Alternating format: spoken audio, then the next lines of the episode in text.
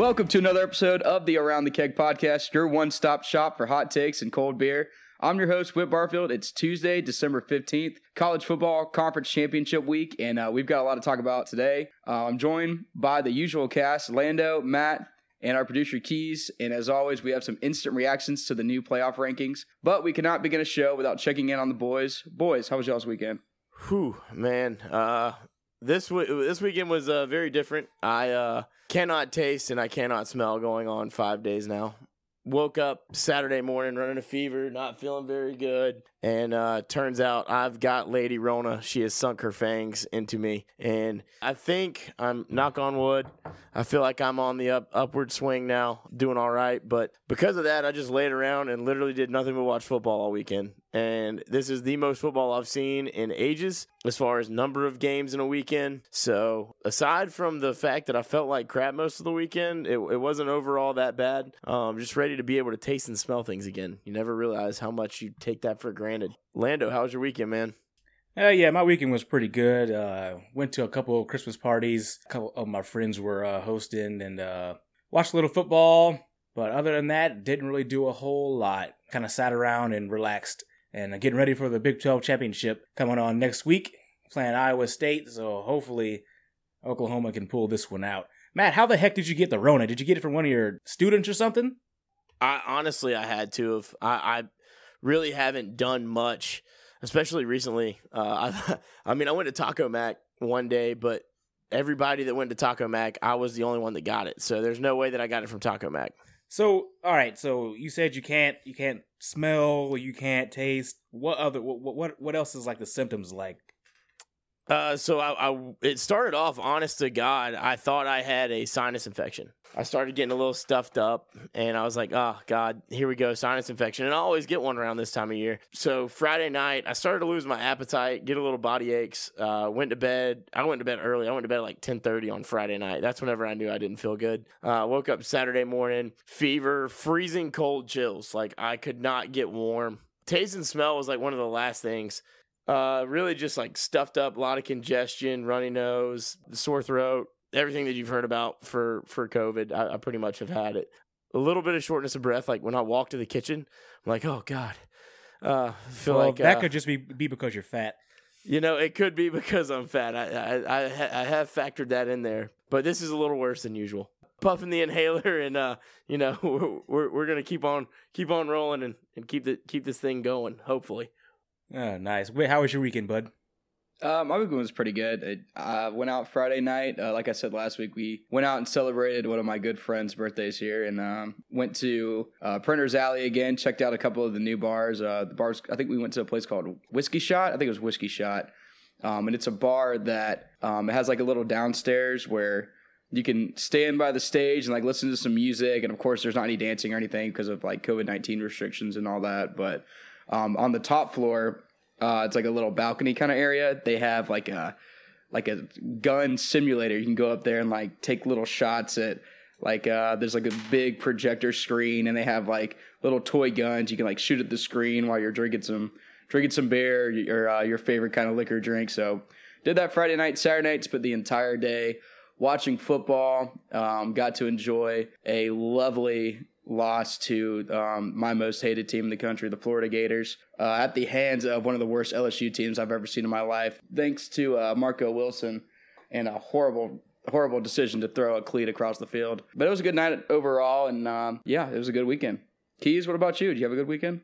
Yeah, we actually hosted one of the Christmas parties that Lando went to. Uh, so we had some people over to our house, had a great time, and Well, thanks for the invite. You're always welcome to come down from Nashville to hang out in Kennesaw, Georgia. But uh, yeah, we had a great night. Didn't actually watch very much football on Saturday, but uh, I actually watched more NFL this week, which is surprising for me. But I did get to watch a decent amount earlier in the day. Uh, saw the LSU Florida game a little bit. It was a pretty good weekend of football.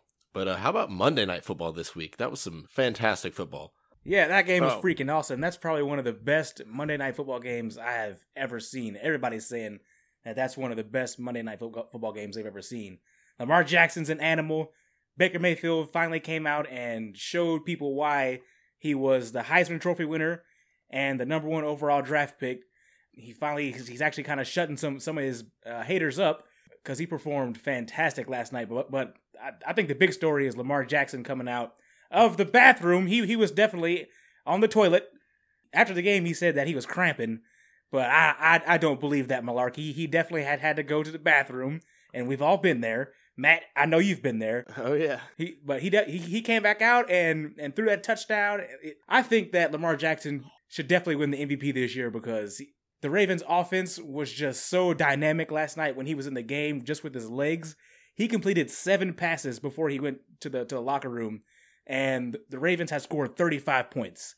Just let that sink into your brains. He completed. He's the quarterback of the Ravens. He threw seven completions and they had 35 points, and he did the rest with his legs. It was freaking awesome. I saw a stat that they were the first team to have over 100 yards of rushing in like 36 consecutive games since the Steelers in like 74 to 77, which is insane. Like, especially in today's era of football where it's so pass heavy. I mean, like, you see rookies like uh, Tua threw like 49 passes. You see guys that are that are first year starters that are coming out slinging, and you've got the Ravens over here they're like, hey, we can beat you with our, our running back quarterback and our running back running back. All right. Do you guys, who do you think's better? Michael Vick in his prime or Lamar Jackson? Vick. I don't I don't know. I don't know. I've thought about this since Lamar came into the league. I think Lamar, like as good as Vick is a runner, I think Lamar is more dynamic as a runner. He's just more shifty. Like I don't know. No, I'm, I I don't know. I, Just- I agree with you. Vick's got a Vick's Vick's got a bigger arm for sure. I mean, Vick could throw the ball probably 100 yards down the field. And Lamar, I don't think Lamar can do that. Lamar doesn't have a bad arm, but he his arm really isn't that big of a weapon. It's his legs that are the weapon. With Vick, it was he could run the ball. He really wasn't great in like the short to to middle range, but man, he could throw a damn good long ball. I think that Lamar Jackson is a better passer than Michael Vick. Michael Vick only had one speed on the uh, on his ball, and it was a fastball. So a lot, a lot of That a, lot of times when he when he throw the ball to his receivers, they they would drop him because he's throwing the ball so hard. Lamar Jackson is doesn't have great touch, but he is better. He's he's just a just a little bit better thrower, and he is super dynamic when he's running the football. Like defenses have to account for his legs when he gets out the pocket. I mean, I agree with you. that uh, Lamar is probably a little bit more elusive as a runner, but man, if you go back and you watch some of those Michael Vick highlights, like immediately I think of Vikings overtime game. I think it was like 0304 where they're on the 50, Vick drops back and he just takes off, makes three or four guys miss, touchdown, Falcons win. Vick to me, the reason I say Vick is Lamar might be able to take a little bit off on that intermediate pass, which Vick struggled with. Vick was still more accurate as a passer than than Lamar. Vick would hit guys in the hands. The problem was is they'd drop it because he'd throw it 120 miles an hour. So he, they'd be t- five yards away, and he had one speed. I mean, the, Michael Vick revolutionized the quarterback position. Lamar Jackson never would have been a, a quarterback if it wasn't for Michael Vick. I want to give a quick shout out to the University of Oklahoma, who last night, okay, now hear me out, hear me out. Last night, the University of Oklahoma had four key players on the football field Baker Mayfield, quarterback of the Browns, Hollywood Brown, receiver for the Ravens, Mark Andrews, tight end for the Ravens, and Orlando Brown Jr., who is the left tackle for the Ravens. So, Oklahoma, you're doing a great job putting out players in the NFL. We don't get enough credit, uh, but it's probably because we're not in the SEC. You know, the, the people love the SEC. Oh, they're putting out so many players. But hey, last night, Oklahoma, four players. How about that? See, for me, last night, I fell asleep not even at the end of the first quarter last night. So when I was watching the game, the Browns were dominating. And one thing that really just kind of, what I was thinking of watching the game, I'm like, it is so weird to see the Browns be so balanced on offense. And, you know, to begin the year, like they had, Chubb was playing really well. Chubb's, Chubb's been playing well since he got drafted. They brought in Kareem Hunt. Um, they really improved the offense, adding in um, like Jedrick Wills, who they drafted from Alabama. Uh, the run game has been awesome all year, but like a lot of people were saying, Baker Mayfield just wasn't going to be able to win games on his own when the run game was stopped. I think Baker is slowly starting to prove people wrong in that aspect. Yeah. Because I mean, I loved him coming out. I, I if I were the Browns, I would have taken him number one. I'm glad they did.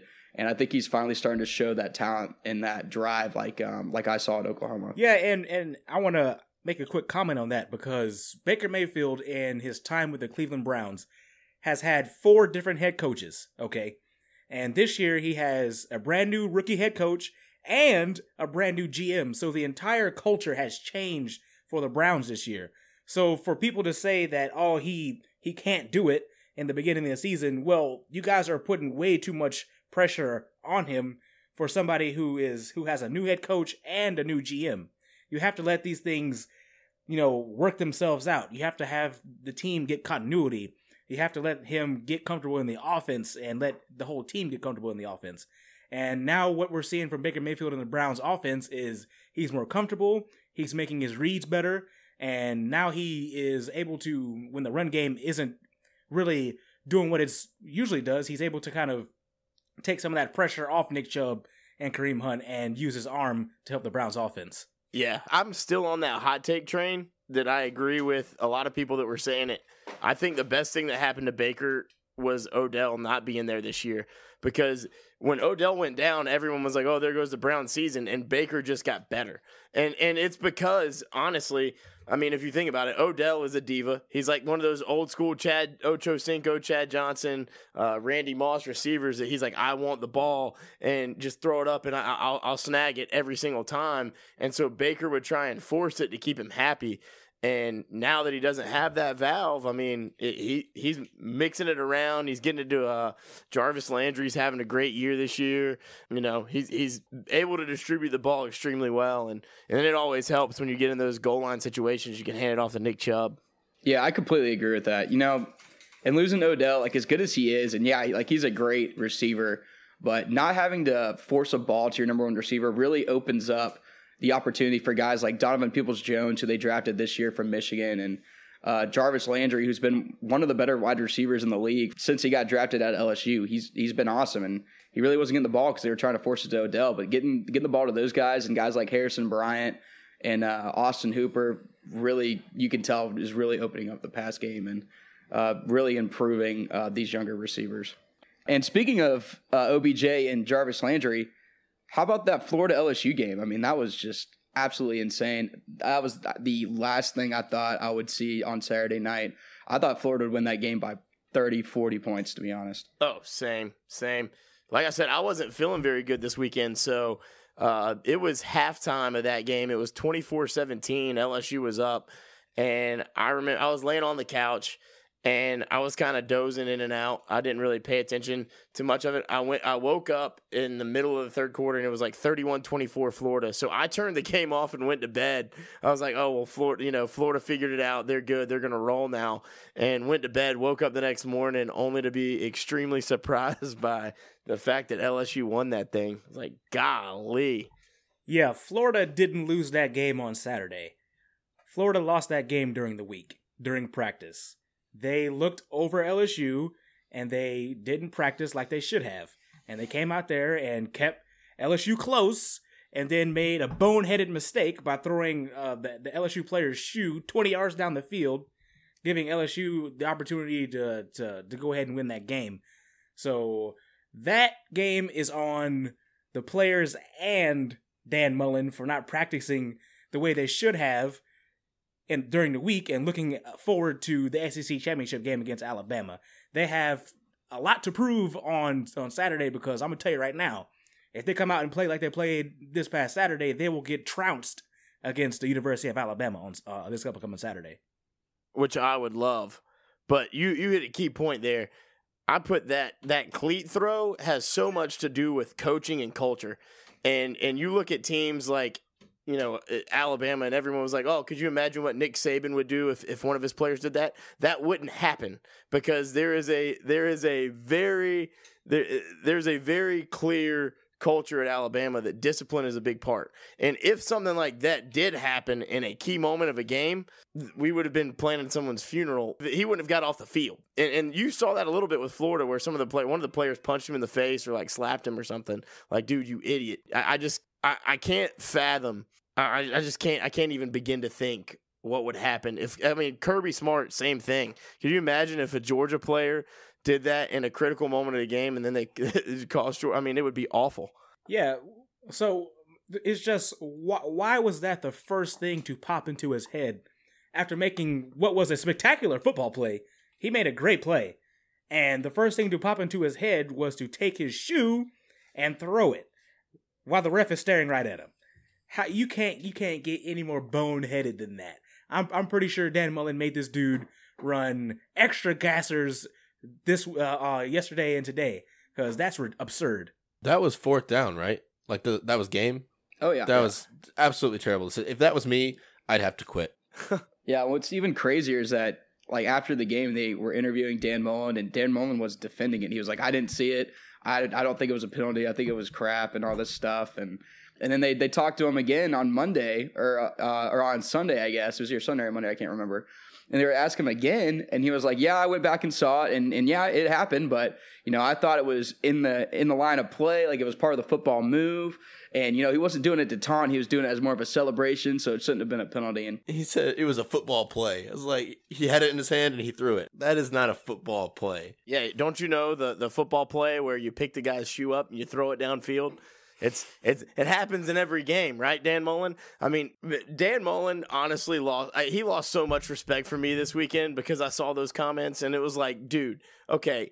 It, it, it, I I also lost respect for him at his halftime uh, speech when he's doing his interview with Todd McShay.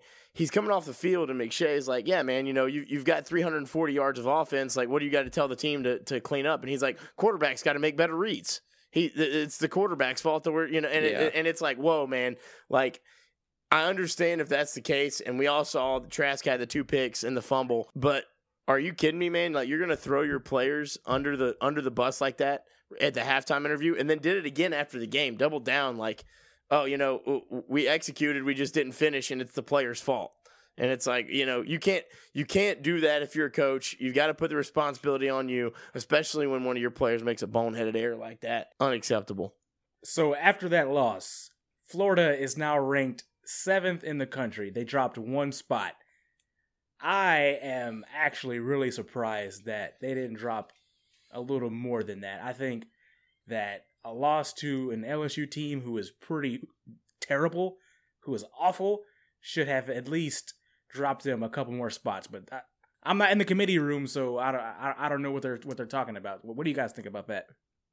I think it really comes down to if you look at the, the where Florida landed head to head, they beat Georgia. So whenever you get into the discussion, and even though they had a bad, lo- that's a bad loss to LSU. They put up over 600 yards of offense. So it's not like they didn't play well. It's just that they didn't finish. So I mean, like if, when you go by like the quote unquote eye test, Florida probably is the seventh best team in the country. I mean, I'd still say that probably better than Iowa State.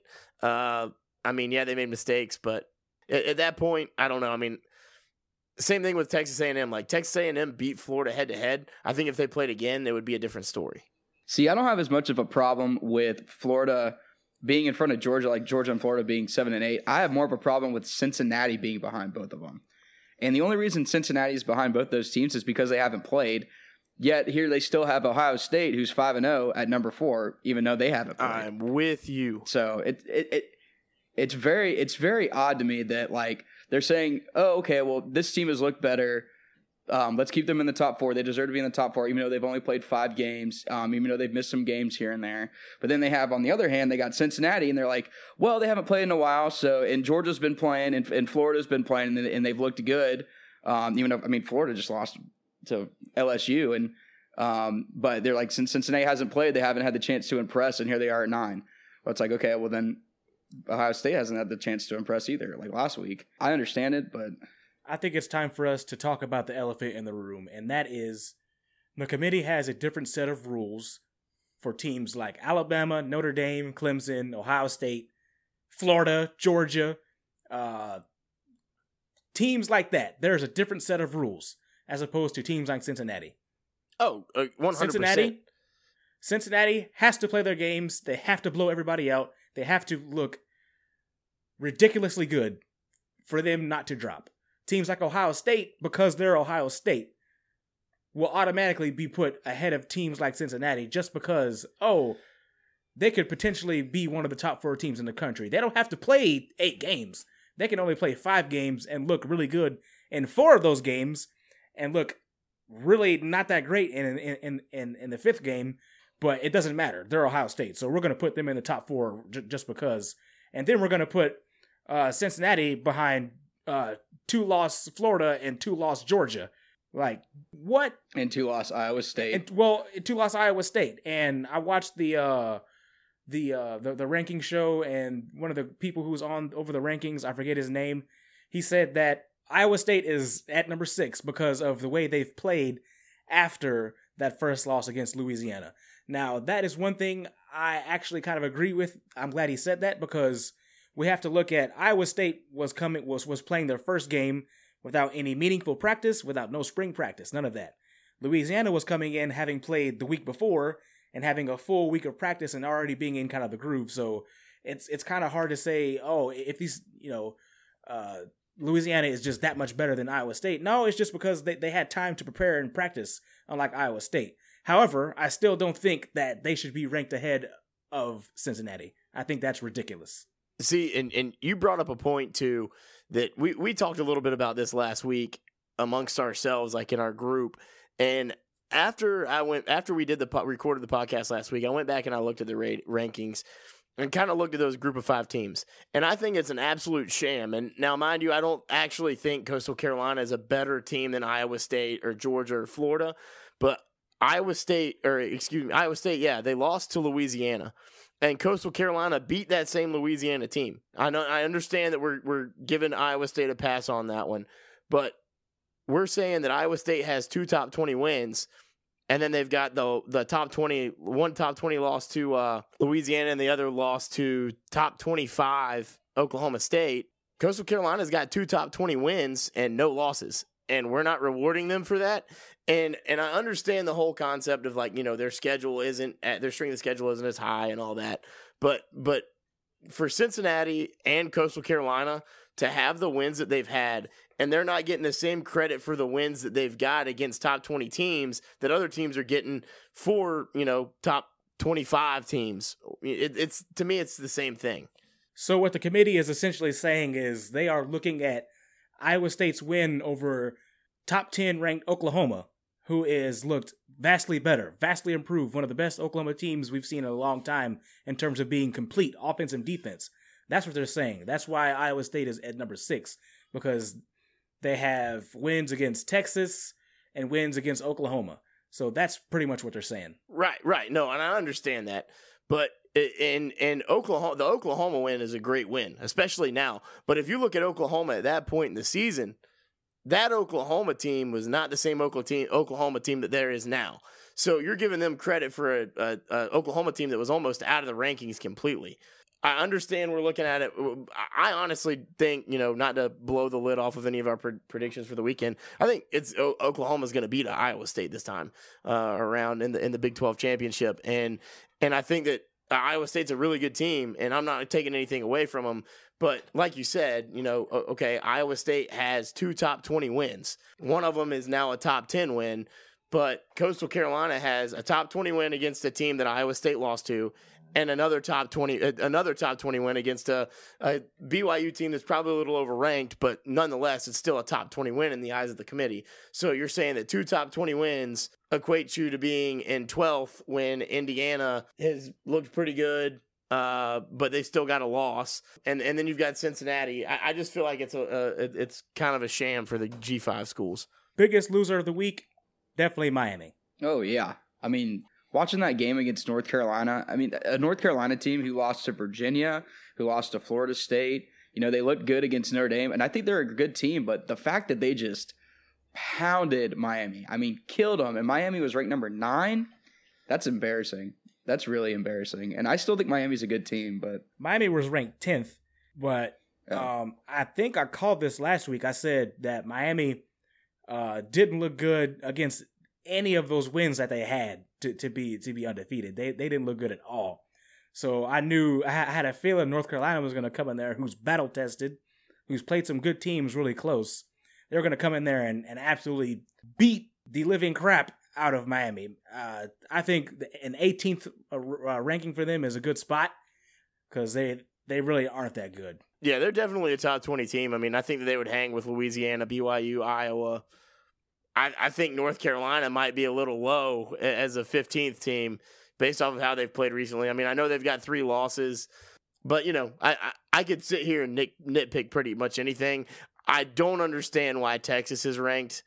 I, I really don't. I mean, I, I think that they're only ranked because they're Texas and USC is going to be 13 because they're undefeated. But they honestly, if you watch every USC game that there's been this year, they haven't beat the doors off of anybody. They were losing to Arizona State and they came back late in the fourth quarter. They were getting beat down by UCLA this weekend. And I mean, UCLA is a decent team, but they had to come back. They were down 18 at one point to, to UCLA, come back and win. And I mean, I know winning is winning, and that at the end of the day, that's all that matters. But you can't tell me that USC is a better team than North Carolina or in even BYU. I mean, th- that would be a competitive game, BYU USC. When they were showing the playoff on ESPN uh, earlier with the, like Desmond Howard and Kirk Herbstreit and all them, one of the things they were talking about was why is 5 and 0 USC not being looked at the same way that 5 and 0 Ohio State is being looked at. USC is that big of a program. USC is, you know, like you could argue that the Pac 12 has been better than the Big Ten this year, besides like Indiana and Ohio State.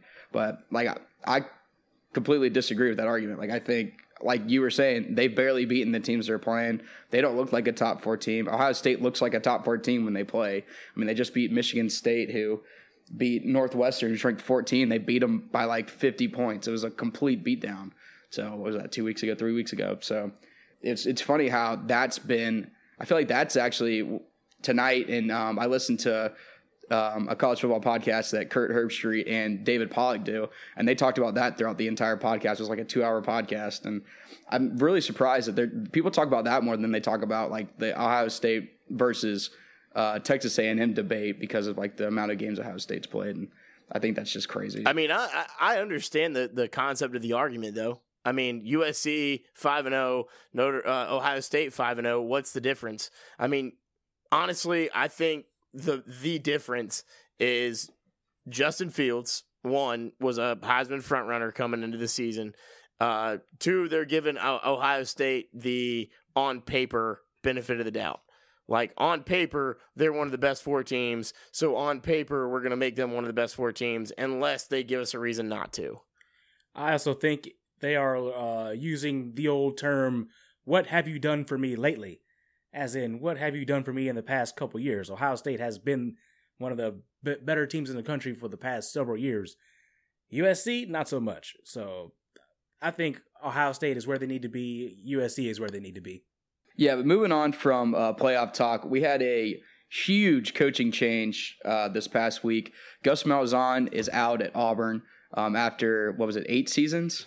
Yeah, yeah, eight years. After eight years, uh, who do you guys think are going to replace him? Ooh, man, you know, so I've I've been following this one pretty closely because this is a this is an in-state in-state thing. I'm honestly surprised Auburn did it. I'm surprised they pulled the trigger in this season with as much money as they owed Gus.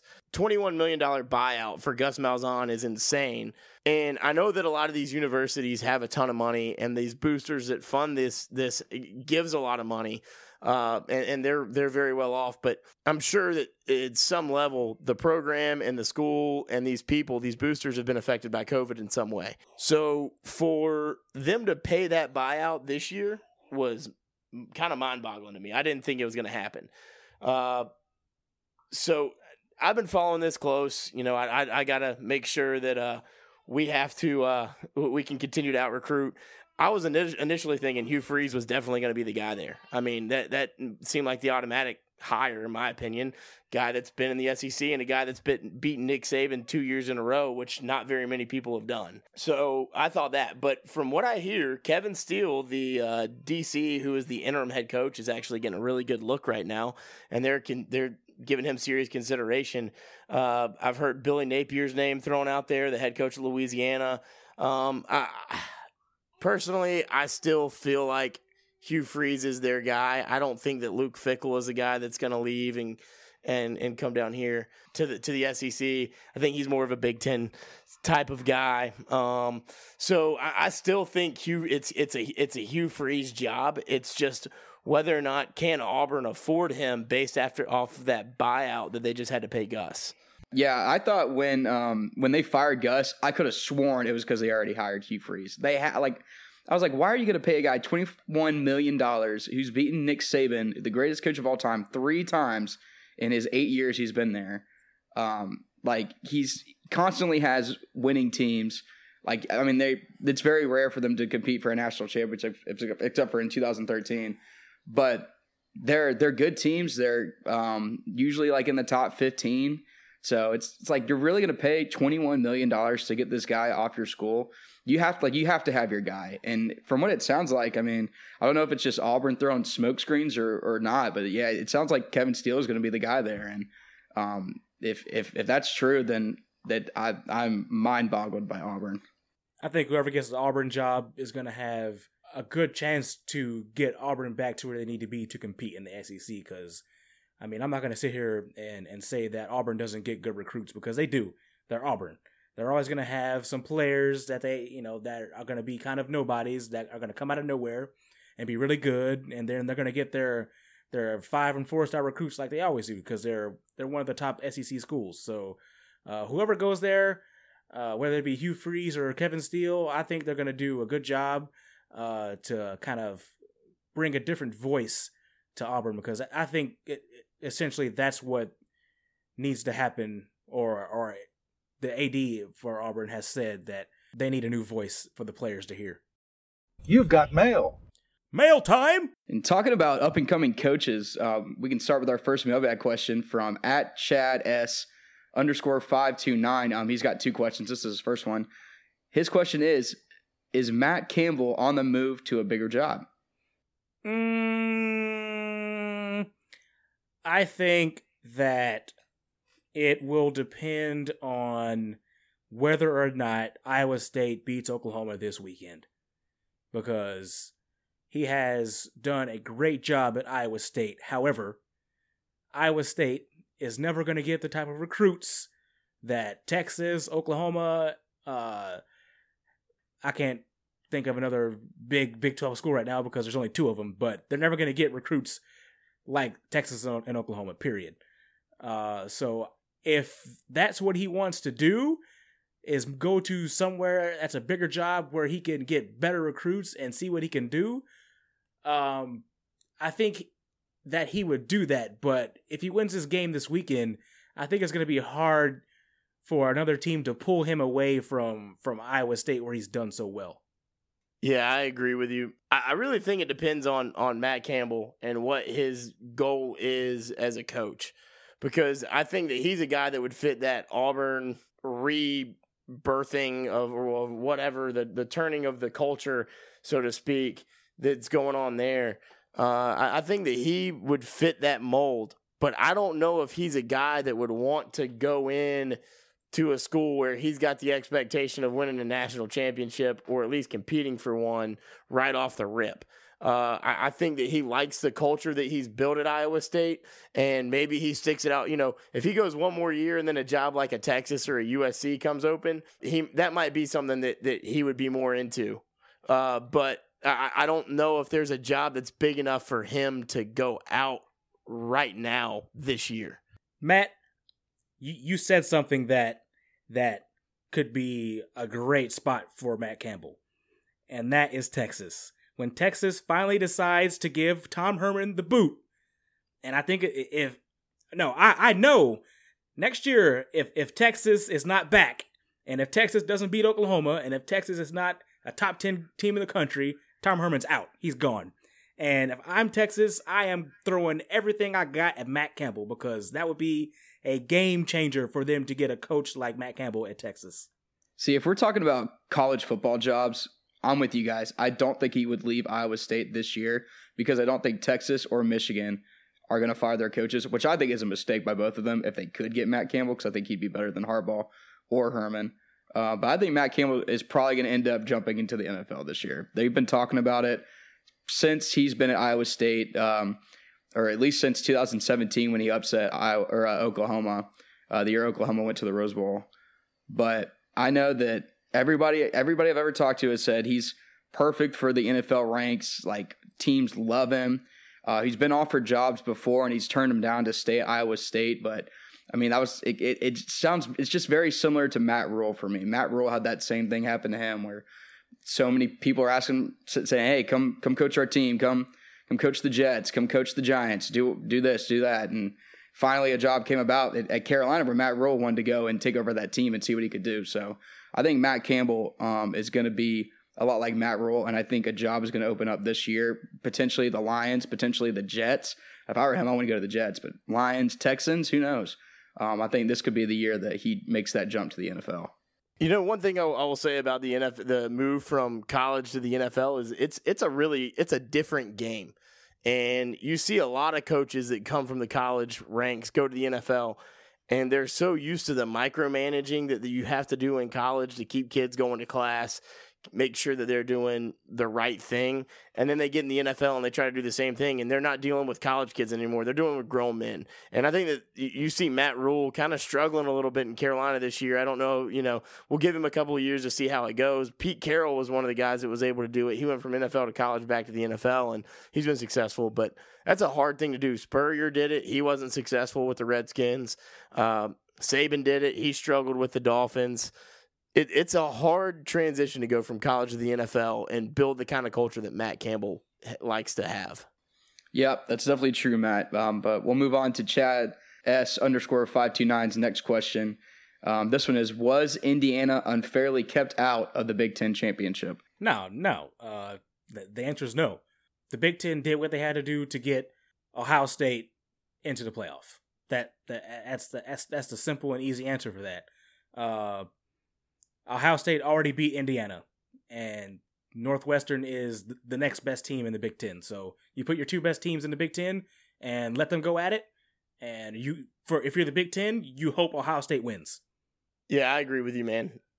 If if if Indiana if Indiana lost or Indiana and Ohio State hadn't played and they're both undefeated, or if Indiana had one loss, maybe and their game with Ohio State had gotten canceled, maybe I'm saying they were unfairly kept out, but Ohio State beat them. Uh, Ohio State deserves to be there. That and that to me is the what what separates it. If if you played a team and you beat them, there's no reason that they should be. If and you're undefeated, even though you've only played five games, no reason you should be out of the championship. See, I definitely understand the frustration that probably is coming from Indiana fans because of this. Like, I mean, their team is.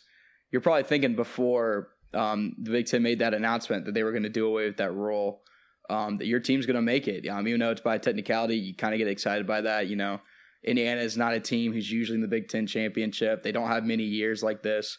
Um, but I completely agree.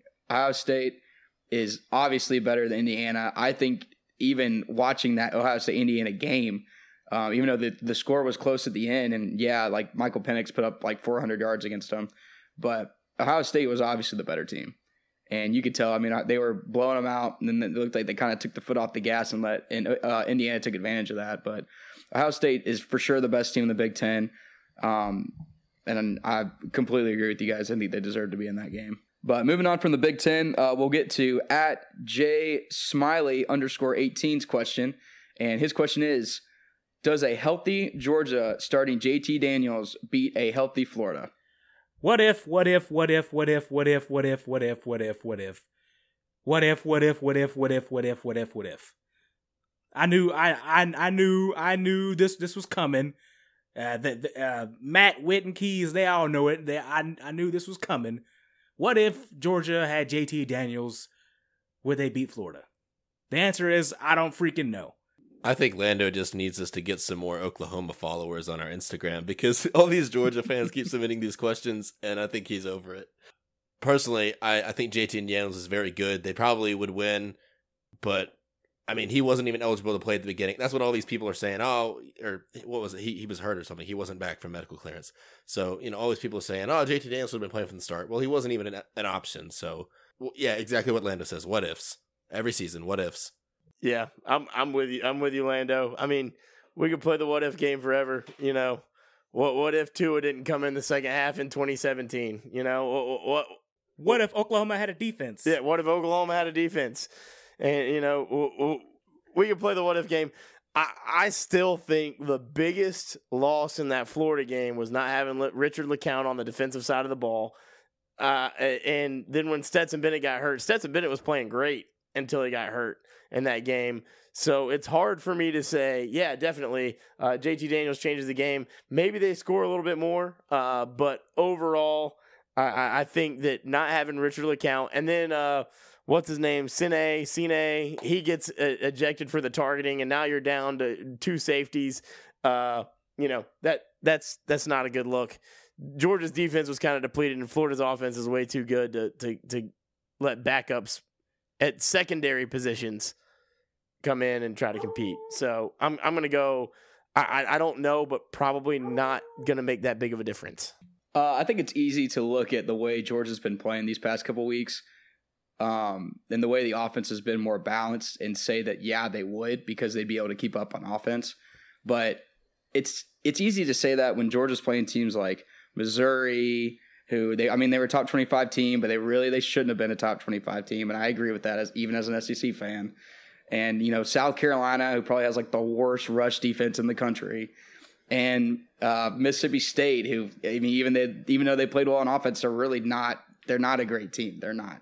So, I mean, like it, it's very easy to in hindsight to sit there and watch the games and go JT Daniels makes this Georgia team the team they should have been from the beginning of the year, the team that should win the national championship. It sucks that they didn't have him for the beginning of the year, but we're not seeing him play against teams that are like Florida, Alabama, Oklahoma. We're not seeing him play against those top 10 teams like we saw like Stetson Bennett and Juwan and those guys.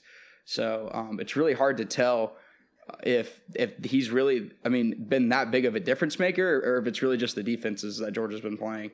So I I would like to say yes. Obviously, I I think that Georgia's offense is way more balanced, and they'd have a. I think they for sure have a better shot. But I mean, like I said, and like they've said, you could you can if ands or buts your way to whatever you want to think. But in the end, Georgia lost that game. It is what it is. And uh, on to another Georgia question that Lando is probably going to love. Uh, this one is from Pokorner E. Aaron. If I pronounced that wrong, I apologize. His question is, what is Georgia's chances of making the playoff? Uh, and he said they're obviously better than Texas A&M, Cincinnati, and Iowa State. Okay, so I'm gonna read this question how I feel that Paul Corny Aaron said it. I'm gonna read it as if he was saying it. What is Georgia's chances of making the playoff? They're obviously better than Texas A&M, Cincinnati, and Iowa State.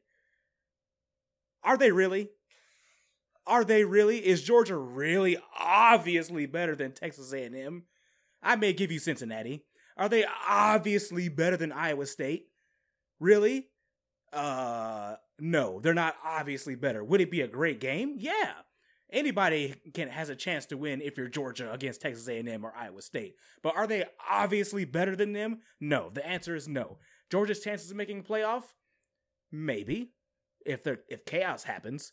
I don't think chaos is going to happen. But to say that they're obviously better than Texas A&M and Iowa State, uh, dude, what the hell are you smoking? Because I want some of it. I saw. I think ESPN posted that there was a a, a projected one percent chance, and I think I said to you guys, I want to see that math because I can't seem to find an actual scenario in which Georgia is in the top four after this weekend. I, I want to actually see what their one percent math is to see like who has to lose for that. Everyone and like how bad. Yeah, I I got a I got a big zero for percent chance for this year. I tried to do the math. Whenever Key sent that out, I was like, all right, let me. I'm gonna figure this thing out. I'm gonna I'm gonna piece it together, and I I couldn't because if if Florida beats Alabama, Alabama's still gonna get in because they'd be a one loss team, and they the other one loss team, Texas A&M, uh, got beat by Alabama by 24 points. Uh, so, all right, well, what about Notre Dame beating Clemson again? All right, now they're going to be a two loss. Okay, well, the committee's already said that two loss Florida, two loss Iowa State, and probably two loss Clemson would be ranked ahead of Georgia.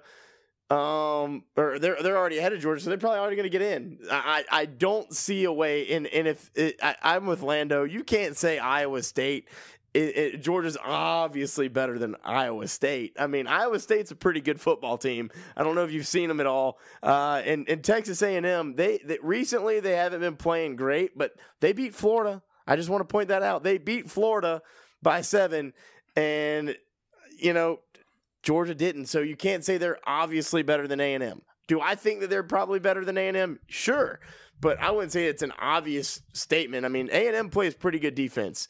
And, you know, when depending on which Kellen Mond you get, Dr. Jekyll or Mr. Hyde, he, he's either going to have a 7 QBR or a 93. Uh, but, you know, it, it, and it depends on, uh, you know, Georgia's defense. Are they going to be healthy? Uh, you know, if they are, then I'd, I'd give I'd give Georgia a chance. But I, I don't see it. I don't see it this year for a playoff. And and listen, Mister Pokorny Aaron, you can say whatever the heck you want to say, man. We live in a free country. Good for you if you think they're obviously better. I just want you to know that you know you you may want to go to the doctor or something because you, something's wrong if if if you think that. But hey, we're living in a free country. Free speech. What was that? The First Amendment. You can say whatever the hell you want to, man. Good good for you. Yes. It, it is the First Amendment. yeah. So in my opinion, I think Georgia has a really good shot of making the top four. I mean, if the committee wants to put in the top four teams, Georgia is 100 percent a top four team this year. Get and I just said that because I wanted to get Lando's reaction. I, I don't I don't believe that at all. I just want to get Lando's reaction with that. uh, no, I, threw his I'm, hands I'm, I'm with air. these guys.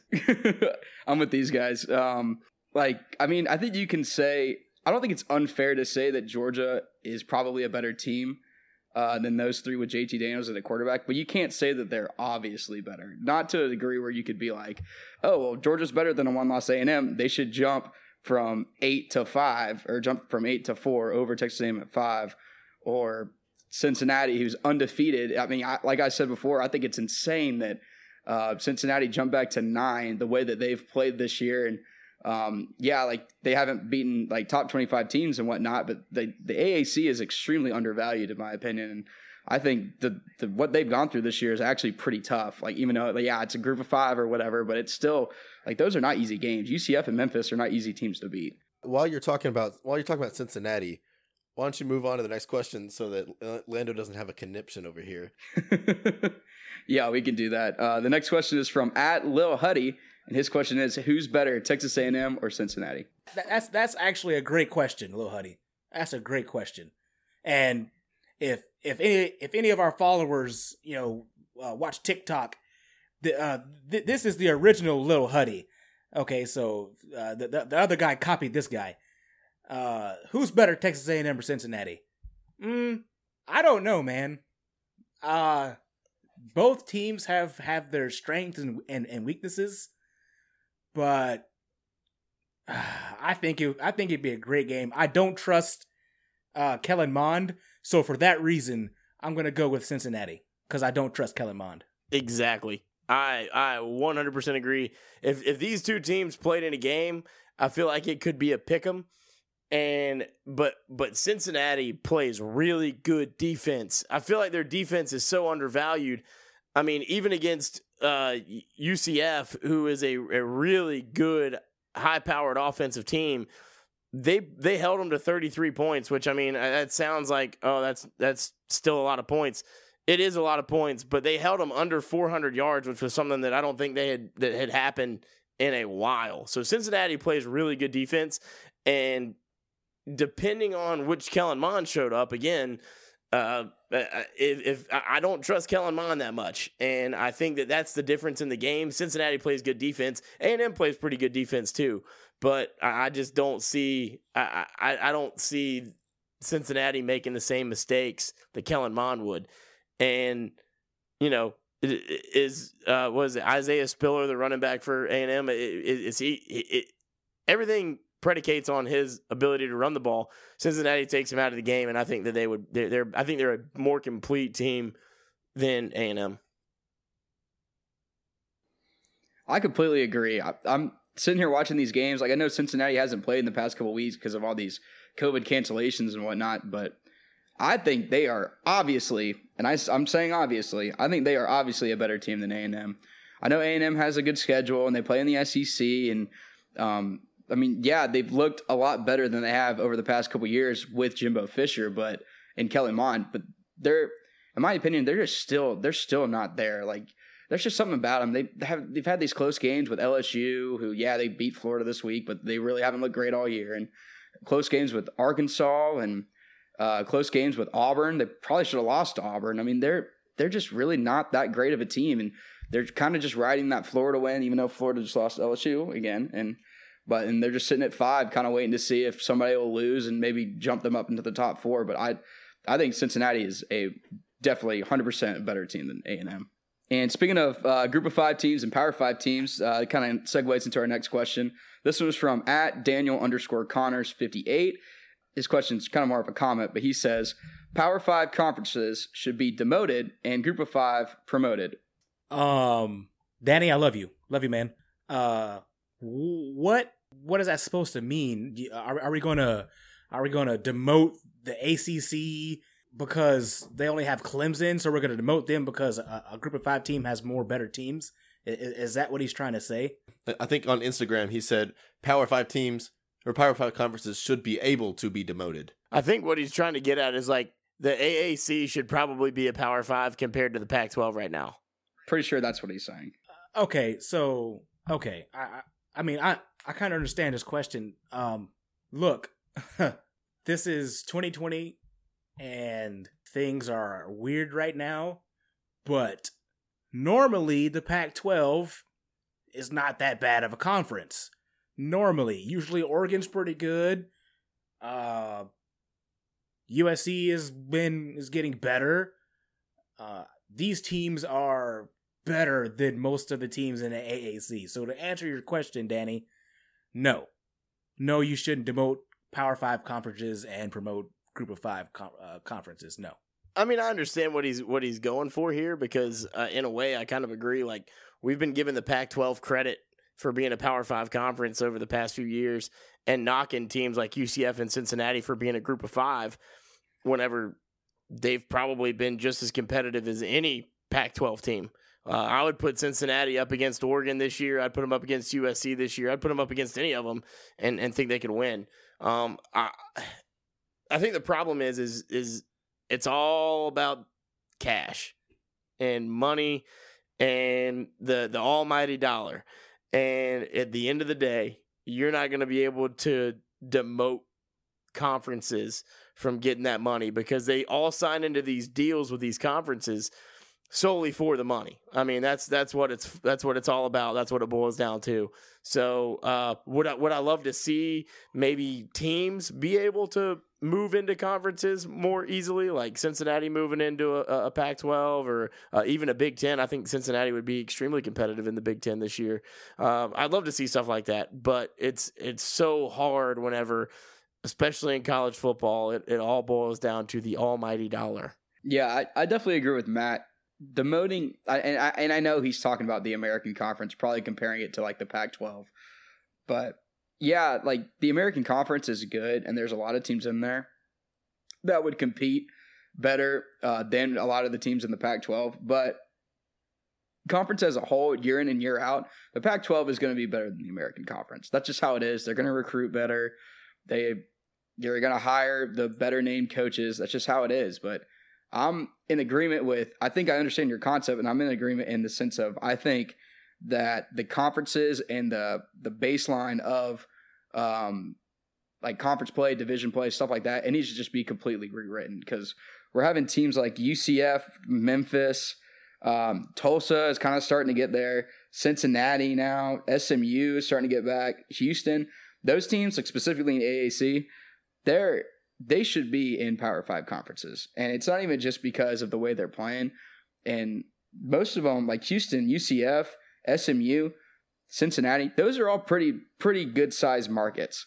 And like they're playing in the group of five, and Tulane, you could put them in there too for being in New Orleans. Um, we kind of talked about that last week, but moving them up and seeing them play in the Big 12, ACC, maybe throw a couple in the SEC, Big 10, whatever, just like get them in there and see how they do playing the those Power Five teams year in and year out.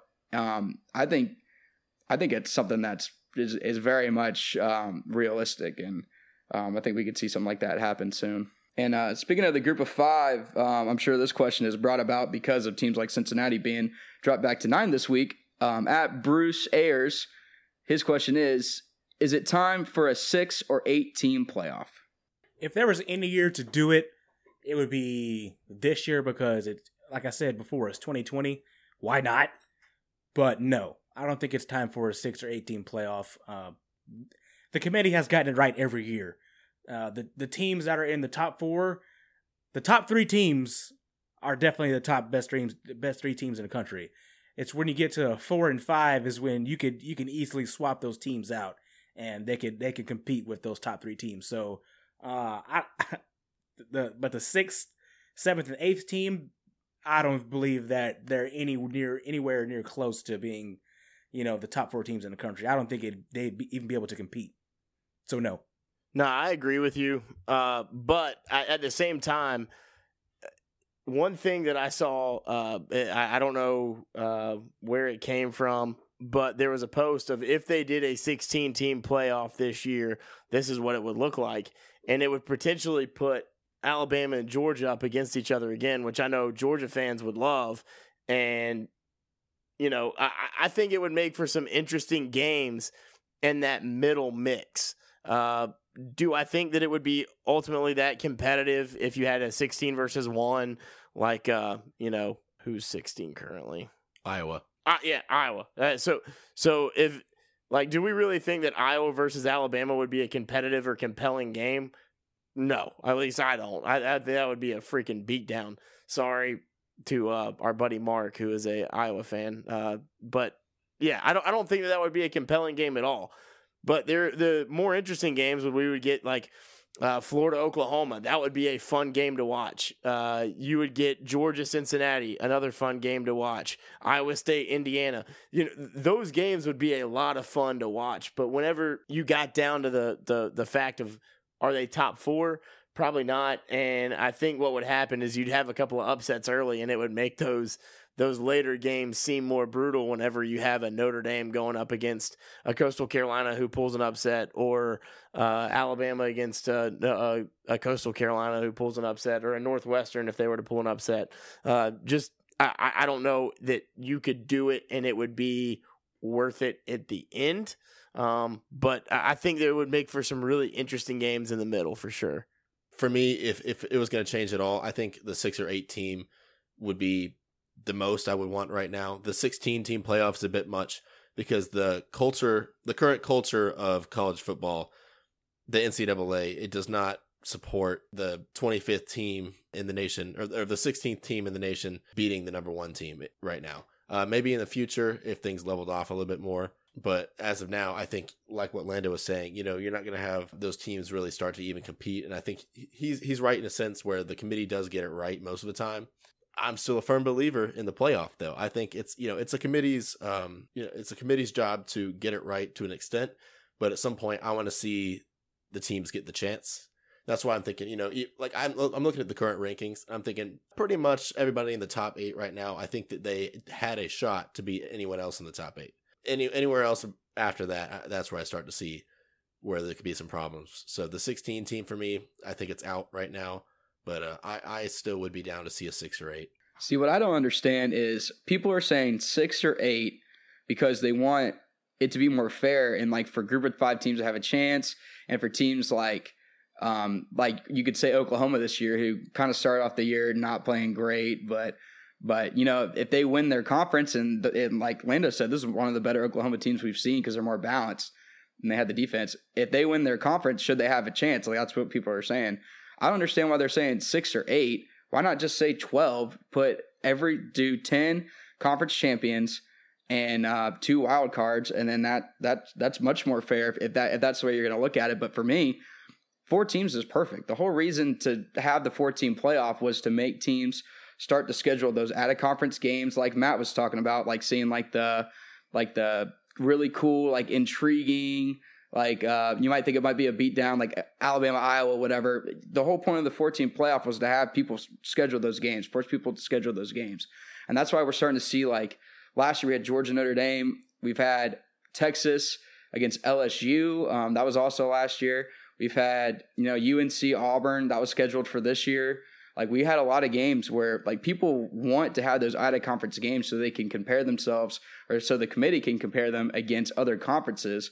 And you could say like, oh well, Auburn like if Auburn would have beaten North Carolina, North Carolina is the best, the third best team in the ACC, and Auburn beat them by 21 points. So then that kind of that kind of helps you compare like conference to conference and helps you compare like when you're looking at the end of the year. It's like okay, well North Carolina beat Miami, so Miami shouldn't get into the playoff if they were in playoff discussion, whatever. But like to me, it's just it makes the regular season more fun to only have four teams.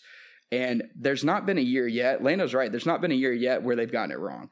Every single year they're right. There hasn't been a year where you could say like, oh, well, that team shouldn't have gotten in. That team shouldn't have gotten in. And yeah, like some of them haven't competed, but they're. I think every single year it's the four most deserving teams, no matter what. Yeah, listen. So if the playoff gets expanded, then winning and losing, especially losing, will not mean as much in, in, the regular season because then you can lose two games and then you can be like, oh, I don't care, we can still get in the playoff.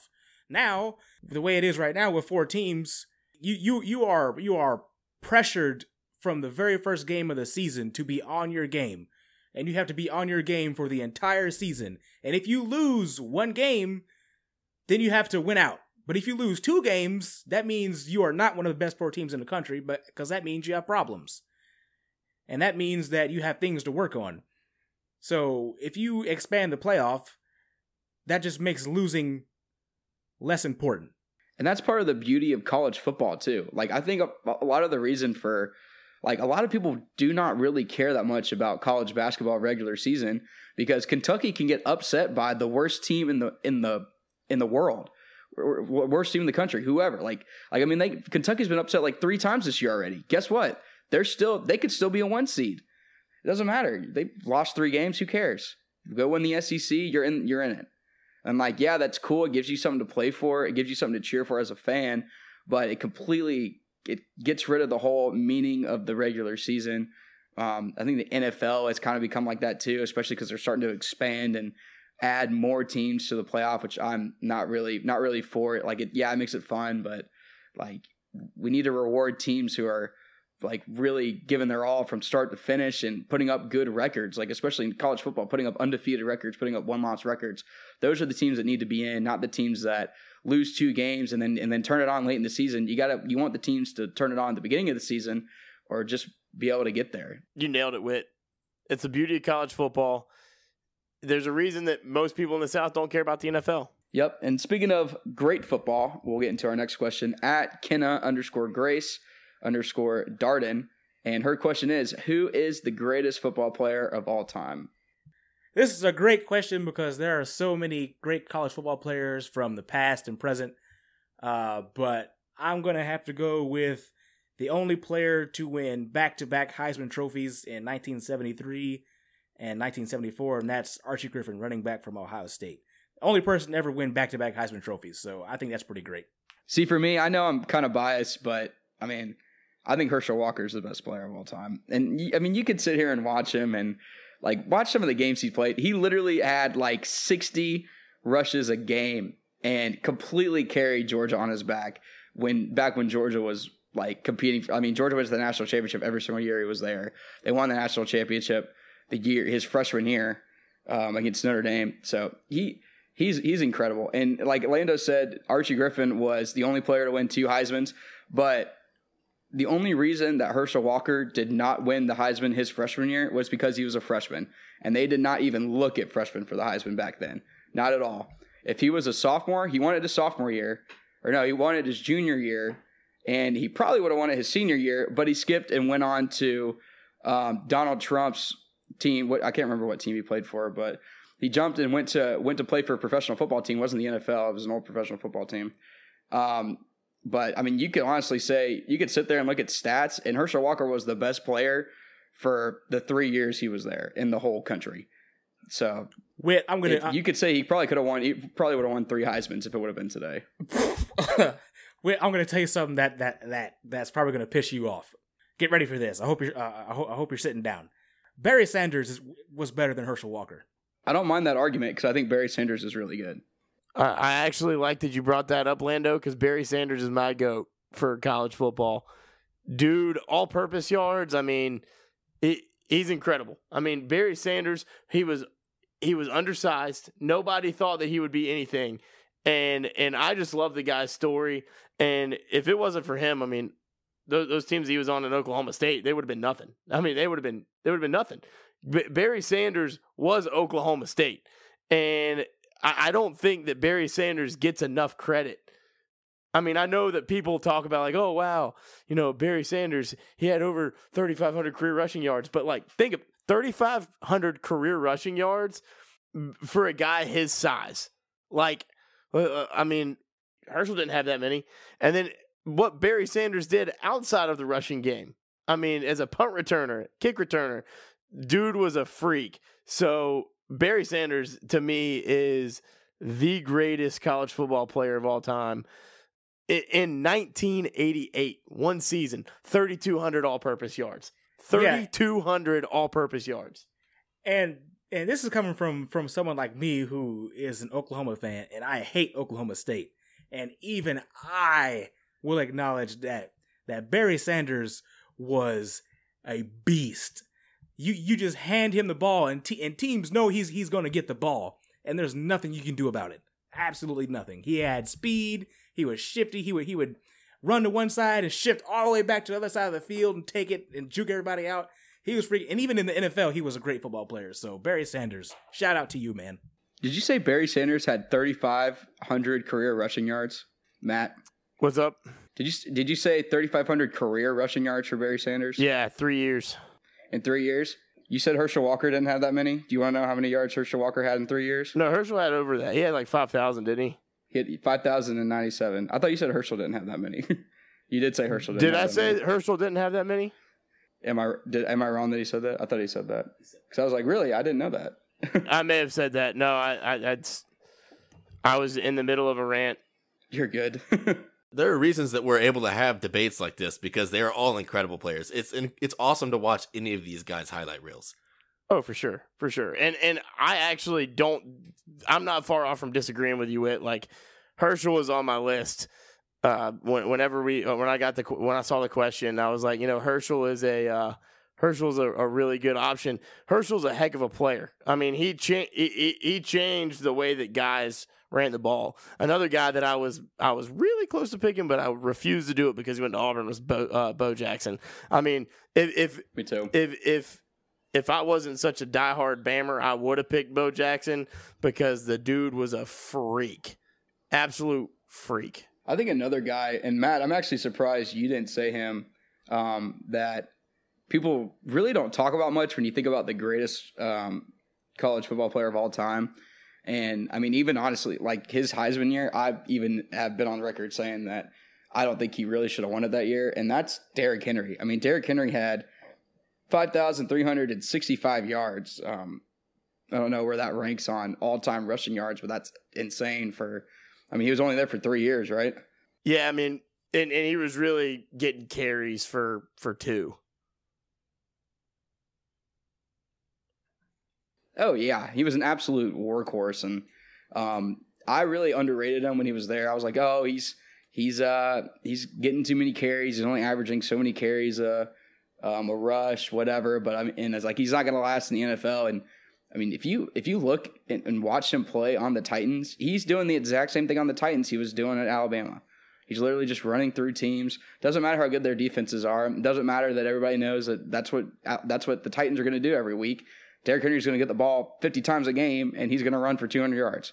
That's how it is. He's going to run through everybody. So Derrick Henry's a guy that should definitely be on that list now, in my opinion. I mean, I, I, I love the I love the fact that you you you bring up Derrick Henry. I, I love Derrick Henry. I was obviously the guy that was pounding my chest, being like, Derrick Henry deserves to be the Heisman this year. He deserves it, and everyone was like, "Come on, man!" But if you take Derrick Henry off of that Alabama team, they are nowhere near a national champion. Mm-hmm. They're nowhere near a national champion, and and he changed that team, and he gave that offense that mentality. And uh, you know, Jake Coker probably doesn't win a national championship or even perform as well as he did without being able to hand the hand the ball off to the big guy thirty times a game. I mean, I I, I love Derrick Henry. I just think you know when we talk about the goat, it's hard for me to bring up anybody new. It's the same thing with like when it, people get into the LeBron MJ thing. It's like, you know, Derrick Henry was doing what Herschel was doing and Bo Jackson was doing back in the day, just revolutionized a little bit. Huge part of that's just nostalgia for people, though. You can't. Nobody wants to dethrone MJ, no matter how good somebody is. I mean, that's that's that's very true. That's very true. But it's also like, you know, you got to give them the respect for for the for how they revolution, revolutionize the sport. Absolutely. Totally agree. And um, as fun as it is to talk about goats, um, it is time for our pour one out, cut them off segment. Uh, Lando, who you pouring one out for this week? So this week, uh, I am pouring one out for Coach Matt Dickman, who is the head coach of the Harrison uh, Football Hoyas in Kennesaw, Georgia. Coach D has been at Harrison for eight years, and through eight years, he has won 62 games. He has two region championships and one state championship, which came last year. Uh, this hits close to home for me and Keys personally because uh, we were a part of the first ever football team that Coach Dickman coached at Harrison when we were juniors. Uh, and when he came to to Harrison, it was a huge culture change because the coaches we had before were awful, terrible. And when Coach uh, Dickman got there for the first time, he uh, always would always tell us to be uncommon, be the uncommon man, and that was always his uh, his his mantra for the football team. Coach Dickman also had the privilege of coaching Justin Fields, who is uh, one of the best quarterbacks in the country uh, at, at Ohio State. So that's who I'm pouring out for this week, uh, Coach Matt Dickman. And this week I'm cutting off the Baker Mayfield haters because it is time to start looking at Baker Mayfield as a franchise quarterback. Matt, who are you pouring out for? So I am pouring one out for the lane train. I don't know if y'all have been following the recruiting trail much. I know we've still got college football season going on, but with the early signing day period coming up, uh, I, have been following the recruiting world pretty pretty closely. Ole Miss last week, I guess it was a little over a week ago, was 73rd in recruiting. They had the 73rd best class. As of right now, they are number 18 in the country. They went up 55 spots in a week. And I don't care who you are, I don't care what fan of a team you are that is the Lane Kiffin magic that happened right there uh, for the Mississippi Rebels. Uh, that that's incredible. Fifty five spots.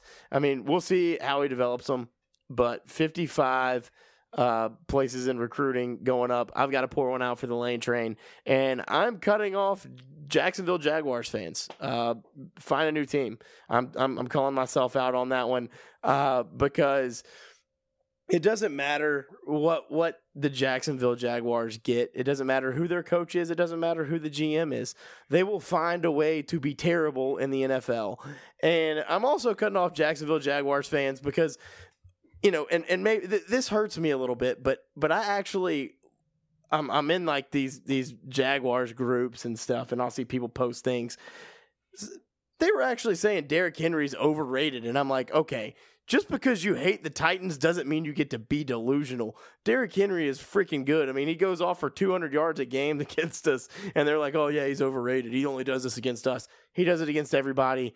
Derrick Henry should be in more consideration for the MVP of the league this year. He's a hoss. So, Jacksonville Jaguars fans, you're cut off. Find a new team. The Jags are going to move to London anyways. I'm I'm over it. Wit, who you pouring one out for this week? Matt, dude, I really feel for you there, man. It's got to be hard to cheer for a team like that. But speaking of teams who, like the past couple years, um, have really underachieved and really not played the way that they probably should be playing.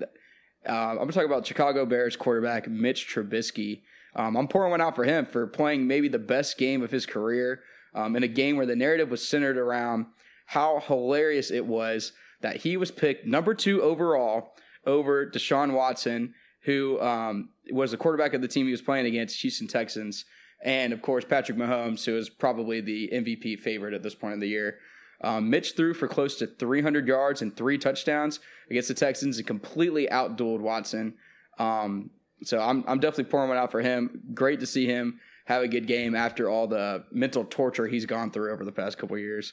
But and um, I'm going to be cutting off Marco Wilson, uh, the cornerback for Florida, uh, for throwing his shoe um, across the field against LSU in the final drive of the the win the final game winning drive of the game. Um, absolutely idiotic move. Um, we already talked about it, so I'm not going to get too far into it. But Um, Marco Wilson, you need to be cut off, and you probably need to be cut from the team because that was just terrible. Cost your team a potential playoff berth. Um, Keys, who you pouring one out for? I'm pouring one out for Monday Night Football because for once I could come home from work and actually watch a good game on TV. It was great. Fantastic game between the Browns and the Ravens. And this week, I am cutting off ABC for airing a live murder on TV. And of course, I'm talking about Miami's loss to North Carolina. Miami lost 62 to 26, and it was obvious they were going to lose from the get go. And uh, real quick, I'm just going to cut off Georgia Southern head coach Chad Lunsford again. I was really disappointed they lost to uh, App State this week. The Eagles are seven and five overall and four and four in the conference, and they have losses to both of their rivals this year, which never happens. Uh, Georgia State and App State, and they just can't finish games. And the Gata lifestyle just doesn't support losing culture. So, I mean, what do you guys think? Are are his days numbered, or am I just going crazy? I personally would be surprised if he got fired. Maybe not right now, but he he's on the hot seat for me. Oh yeah, going into next year, I mean, I'd have him on the hot seat if he can't beat App State and Georgia State again next year, or at least one of them, and at least get us to make us like a three or four loss team. Then I think he's going to get fired. Georgia Southern fans, I know most most people who are listening to this podcast probably don't know much about Georgia Southern fans, but Georgia Southern fans think we are still in the FCS and that we should still be winning every single game every single year. So We think we're Alabama. we think we're Alabama. We're the Alabama of the Sun Belt. Taking our hurt from the Eagles losing to App State, we're going to move on to the locks of the week. Lando, who are you picking this week? Texas A&M over Tennessee. Texas A&M big. Matt. So I'm actually uh, not going SEC championship. I wanted to pick a game that we weren't already picking. I'm going Ole Miss over LSU. LSU gets a big win against Florida. Ole Miss hasn't played in a few weeks. Uh, LSU's actually favored in that game, which surprised me. Uh, it's in Death Valley, but without the fans there, it really doesn't make a difference where it play where it's played. I think Ole Miss comes in. They don't miss a beat. They come off of the big win uh, from the Egg Bowl a couple weeks ago. Uh, I'm going hotty toddy by ten. So this is actually probably my first lock of the week where I actually am picking this team because I think there's absolutely no chance they lose this game.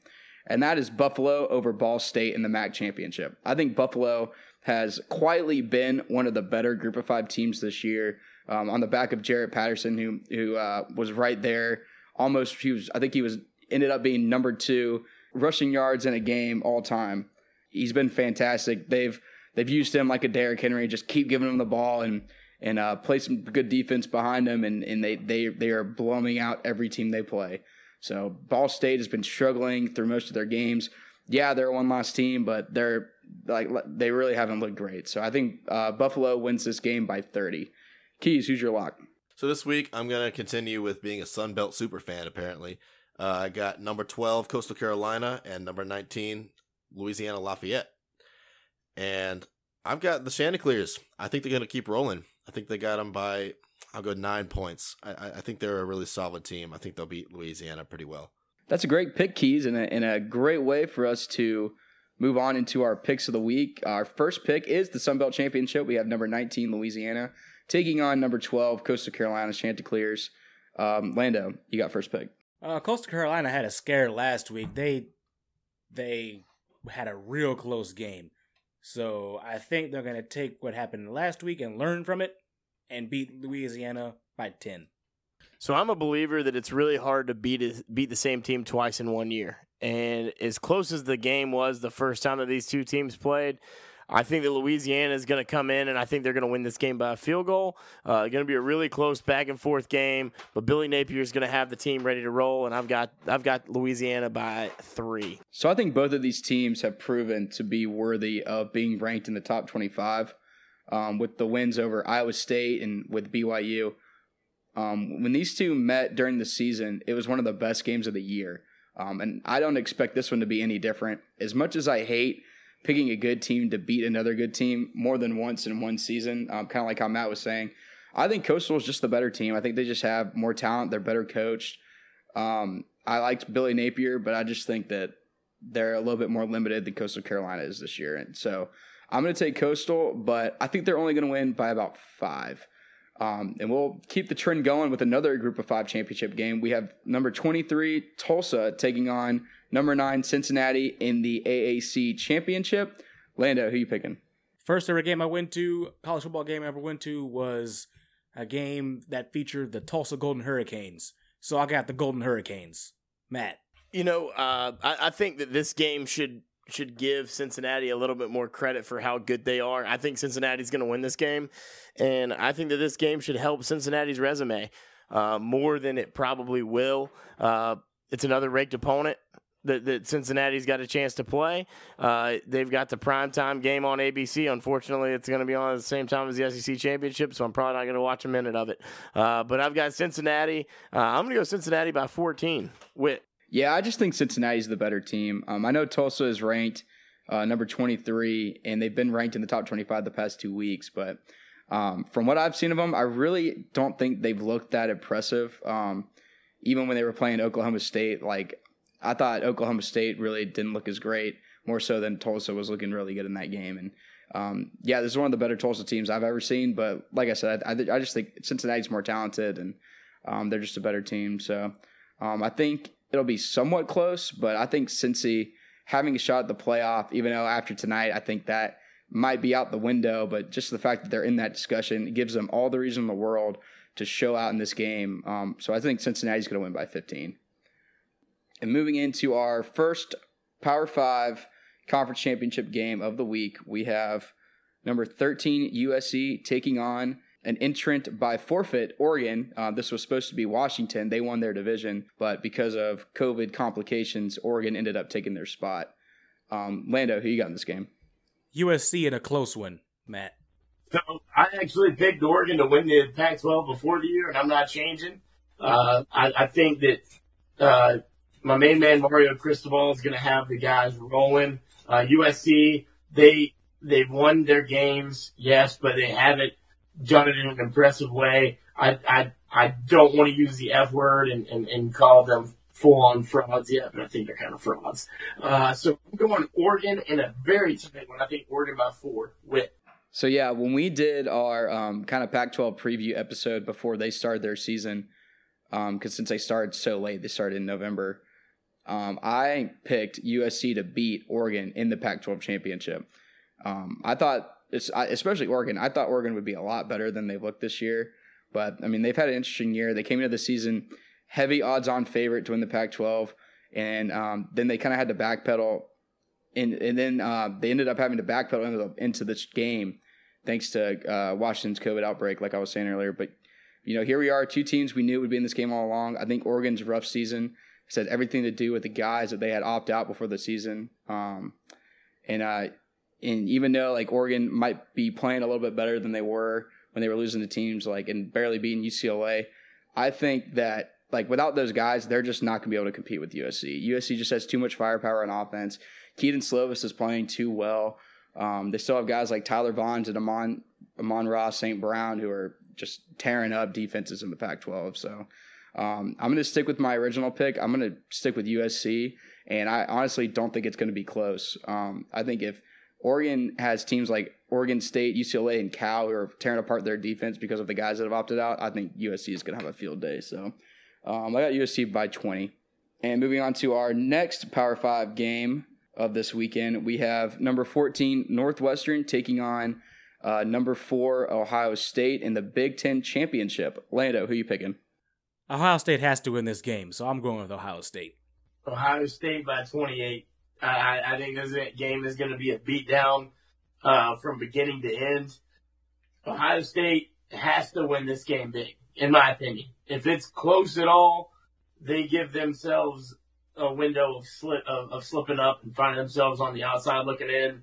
Uh, I don't think Northwestern's very good. We saw that against Michigan State, and Ohio State is very good. We saw that against that same Michigan State. We've seen it against everybody that played this year. Uh, Ohio State is going to dominate this game beginning to end. Ohio State by 28. Yeah, so it takes a lot for me. See, recently I've I've gotten into sports betting because it's become legal in Tennessee, and it takes a lot for me to want to throw twenty dollars on a game. I have to be, especially against the spread, I have to be hundred percent sure a team is going to win by a certain amount. And this was one of the two games this weekend that I was so confident in that I decided I was going to throw twenty dollars on. So I have Ohio State winning. Um, I think Northwestern is insanely overrated. Um, I think it's ridiculous. They're higher than um, some of the other teams in the top 15, top 20. Um, I think Ohio State's going to beat them by 40 and solidify themselves as a top four team. And uh, getting into our next game, we have the Big 12 championship, number 10, Oklahoma, taking on number six, Iowa State. Lando, who are you picking? Boomer Sooner. Like I said earlier, it's hard to beat, a, beat the same team twice in one year. I'm sticking with that same theme here. I've got Oklahoma over Iowa State. I said it earlier. I think Oklahoma is a much better team now than they were the first two, the first time that these two teams met. And the uh, the Oklahoma run defense is going to be the difference. They they're still averaging uh, giving up less than 100 yards a game, and that's going to be where Breece Hall can they shut him down? I don't think they'll completely shut him down, but I think they will slow him down, and I think that Oklahoma Sooners win this one by it's going to be a close one. I, I'm going to say six. With Yeah, Oklahoma has looked like a completely different team since they lost to Iowa State at the beginning of the year. Iowa State has had one of their best years ever with one of their best players ever in Breece Hall, but I think Oklahoma is hitting their stride, especially on the defensive side. And I'm with you guys, that run defense has looked a lot better. Um, and I think they just finally put it together. I have Oklahoma by eight. And uh, Lando, I think me and you will be, uh, I think our teams will be seeing each other in the Cotton Bowl later on this year. Revenge. Revenge. ATK live from Dallas. Uh, y'all look forward to that. But um, yeah, we'll move on to our next game. We have the SEC championship in Atlanta. We got number seven Florida taking on the number one ranked Alabama Crimson Tide. Lando, who you got in this game? Florida is not going to recover from what happened on Saturday, so they're going to get blown out this weekend. Alabama large. I think this game's going to be real close, but I think it comes down to which defense is going to be able to get a stop. Uh, Kyle Pitts is going to be back for Florida this week. That's going to be a game changer for their offense. Uh, I don't know if Christian Harris is going to be uh, healthy and ready to go uh, for the Alabama defense as the inside linebacker. Um, I think Alabama's defense is better than Florida's defense, and we're gonna we're gonna get a stop. Alabama's gonna get enough stops. Uh, I think Alabama wins this one. I think we end up winning by by 13. Uh, we get we get another score late um, to to make it a two score game and, and and and seal the deal. But I think it's going to be a real close, almost like an Ole Miss type of game where it's back and forth. Who's going to get a stop first? Uh, take the over in this one, folks.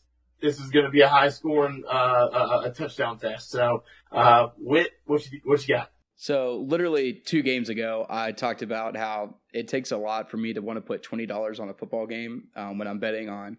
I bet on FanDuel when I bet on FanDuel. Um, this was the second of those games, first being Ohio State. I think Alabama is by far better than Florida. Um, I think before last week's upset in the swamp, um, this game was a shoe in to be one of the biggest of the season. Um, although there's still a lot of intrigue with Pitts coming back and the whole Trask versus Jones Heisman debate, because um, obviously they've been the front runners for the, for the last couple weeks. I think this one will get ugly really fast. Um, I have Bama winning by 20. And now for our last game of the week, a top four matchup. We have number three Clemson taking on number two Notre Dame in the ACC championship rematch for the century. Lando, who you got? This is going to be a great game. Uh, it's going to come down to whoever has the ball last, and I think that that's going to be Clemson, and Trevor Lawrence is the different is the difference. Matt, who you got? I think that Trevor Lawrence, and I've said this from day one of, of that of, of the first game, Trevor Lawrence is going to be the difference maker in this game, and I'm probably in the minority, but I don't think that it's going to be all that close. I think Clemson's going to come in this game hungry. They were on the road when they lost, and they with a backup quarterback, they pushed Notre Dame to overtime. I think Clemson's going to win this one by 17. Uh, Notre Dame is a good team. I'm not taking anything away from them. Uh, maybe they, they do keep it closer, but I just don't see that game being close the second time around.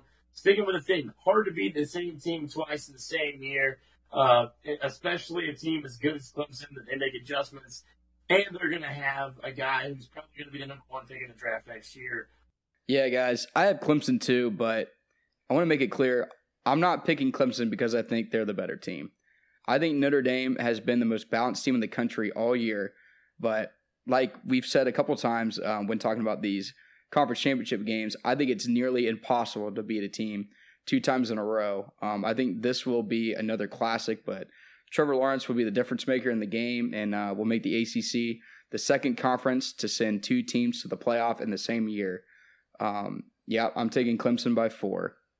So we actually have a um, a non-football question that we're going to get into. But before, while we're still on the topic of football, I wanted to ask you guys, um, just in in honor of Selection Sunday being this Sunday after the conference championship games on Saturday, um, who do you guys think are going to be the top four at the end of the day? Uh, it's not going to change. It's going to be the same four teams. Yeah, I think it's going to be the same. Uh, I mean, even I, I, think if Florida somehow does beat Alabama, I still think Alabama gets in. Uh, I mean, they've been so consistent all year offensively. Defensively, it's been shaky, but you know we'll, we'll see. Um, Ohio State, unless they lose to Northwestern, the committee's not leaving them out. Maybe Northwestern put, puts them to the brink and they go to OT, I don't see it. I mean, Clemson, Notre Dame, unless Notre Dame wins, if Notre Dame wins, that leaves the door open for uh, a lot of for, for some shakeup because then you're going to get into the debate of two lost conference champ from the Big the Big Twelve versus two lost Clemson who lost to Notre Dame twice. Um, but I think Clemson's going to win, so I think it's going to stay the same four. Yeah, I'm I'm with you guys on the same four. I think. Um, so I have Alabama at one, Clemson at two, Ohio State at three, and Notre Dame at four. Um, that's kind of how I think it's going to end up shaking up. But um, I think if Notre Dame were to beat Clemson, um, I think Clemson would still have a good shot of ending up being that number four team. But I think a lot of that would have to have to do with how closely they lost to Notre Dame and how Texas A&M looks against Tennessee, which they should blow out Tennessee because Tennessee's been terrible this year. Um, and then I think a lot of it hinges on the way that the committee has it set up now. If Iowa State, Iowa State has to beat Oklahoma because I don't think they, I don't think they're going to vault Oklahoma from ten to number four. I think they put them too far away, um, which I kind of disagree with a little bit because I think they should have a shot because they're in the conference championship game. But Iowa State is six. If Iowa State can blow out Oklahoma, which is extremely, extremely unlikely, in my opinion, but if Iowa State can beat Oklahoma by like three or so touchdowns, uh, it, I would not be surprised if they could vault Oklahoma over a team like A and M if Notre Dame were to beat Clemson and maybe even put that Iowa State team over Clemson um, because they have that conference championship. Um, it, that's it. It would be chaos and it would be crazy, but I think that's that's a possible scenario. But yeah, I'm with you guys. I think top four teams that are now, I think will probably stay. They'll just shift some seeds a little bit. So our non-football question is from at Kiss McNasty, and his question is: Imagine you're playing Flip Cup. You get to pick five characters played by Will Ferrell and Adam Sandler as your teammates. Who are you playing with? All right, so I got Bobby Boucher, uh, Paul Crewe, Ricky Bobby, Ron Burgundy, and Jackie Moon. Those are my five. I also have Paul Crewe. I've got Buddy the Elf. I think Buddy the Elf is so dumb that he might just be able to pull it off. I've got uh, Billy Madison. I think Billy Madison would be a hell of a flip cup player. Uh, uh, I've also got Jackie Moon because that, that was I was like, you know, trying to think of guys that may not necessarily drink that much, but then obviously my my my uh, my anchor guy is going to be Frank the Tank. Got to have Frank the Tank on there. Old school Will Ferrell. He, he's he's he's going to bring it home for us for sure. Frank the Tank. Who is Frank the Tank? Old, have you ever seen Old School? Ooh, no, I have not. You are missing out. Old School Frank the Tank is Will Ferrell's character, and he's an absolute beast. Go check it out. Yeah, I'll have to. So my five, I have I have Billy Madison, and um, I have him because in the movie he's constantly getting hammered with his friends at the mansion, and although he's a dumbass, I think he's um, he's probably be really good at drinking games, just judging from the way he parties. Um, I got Buddy the Elf, and same reason. Um, when he drank the spiked coffee in the mailroom, he was by far his best self. He was partying all over the place. So, yeah, you know, Buddy the Elf probably be a fantastic flip cup player. Happy Gilmore, uh, mostly because of his competitive edge. You got to have a guy like that on your team. Um, even though he was terrible at hockey, he would still go out and take balls to the head uh, in the batting cage and um, make himself tougher. So you got to have a guy like that on your team. Um, and uh, I also have Lenny Feder from Grown Ups. Um, I know I noticed you guys didn't say anything about him, but he just seems like the luckiest dude in the world. You know, he's got that uh, that little shot, um, his little bank shot he does, and um, it just seems like everything always ends up going his way in the end of the movie. So uh, Lenny Feder, I feel like would be a good one. And of course, my anchor is, is the anchor man, Ron Burgundy, um, because how can you not have a superstar like Ron Burgundy on your team? You just can't leave him out. Yeah, I, I'm not gonna lie. I am not a big Adam Sandler guy. I, I am not a big fan of his movies. I like his old stuff. I'm not really big on Grown Ups. Never really got into that. Uh, but Billy Madison, Happy Gilmore, uh, Mr. Deeds, all classics. Yeah, see, Adam Sandler movies, it, they're kind of hit or miss. There's a lot of them I really like, especially the classics like Happy Gilmore, great movie. Billy Madison, great movie. And then you have some like like Fifty First Dates is is one of my favorite movies. I, I like that movie a lot. And um, just go with it. I like that movie a lot as well. Bedtime Stories is a classic. Um, I'm a big Adam Sandler guy. I know you were saying you really don't like Grown Ups, uh, Matt, but like to my memory, the first Adam Sandler movie I ever saw was Grown Ups One, and that was that was like the that was the first movie I ever bought on my iPod Touch. So that was that was a classic one for me. I still love those movies to this day. Um, they're really not as great as the classics. I understand the argument behind that, but I, I love me some Grown Ups. That's how I know I'm old. Is Grown Ups came out at a point where I was kind of it, it was it seemed a little be like maybe I'm wrong. I felt like I was too grown up for that type of humor at that point. Like so, like my first Adam Sandler movie that I remember watching was Waterboy, and that was that's a classic. I love that. I love I love Waterboy. Uh, but Grown Ups was it, it I want to say I was in high school when that came out, and because of that, I was like, oh, it, and it seemed like the trendy thing to do at the time to not like Adam Sandler that much. Like Click had come out and it was kind of a bust. And then I think he had another movie in between there. I, I'm with you though. I love Fifty First Dates. Him and Drew Barrymore did an awesome job in that movie. Other than his classics, uh, the slapstick movies he makes just don't do it for me. But the ones with a little like that are actually like movies, either the serious ones or like the rom coms, I like those. Yeah, like the longest yard was It's my favorite movie from him because it's it, it's like a movie, but it also has kind of its jokes kind of thrown in there too. But we are running out of time, so that is our show. Thank you guys for listening. Um, we always appreciate it. Please give us a follow on Instagram at Around the Keg and on Twitter at Around the Keg Pod. Uh, please send us any questions or topics you guys want us to discuss on the show because, um, like I said every week, we make this for you guys. We don't make it for us. So um, we'll be happy to include as much as we can. And uh, we hope you guys have a great week. See y'all.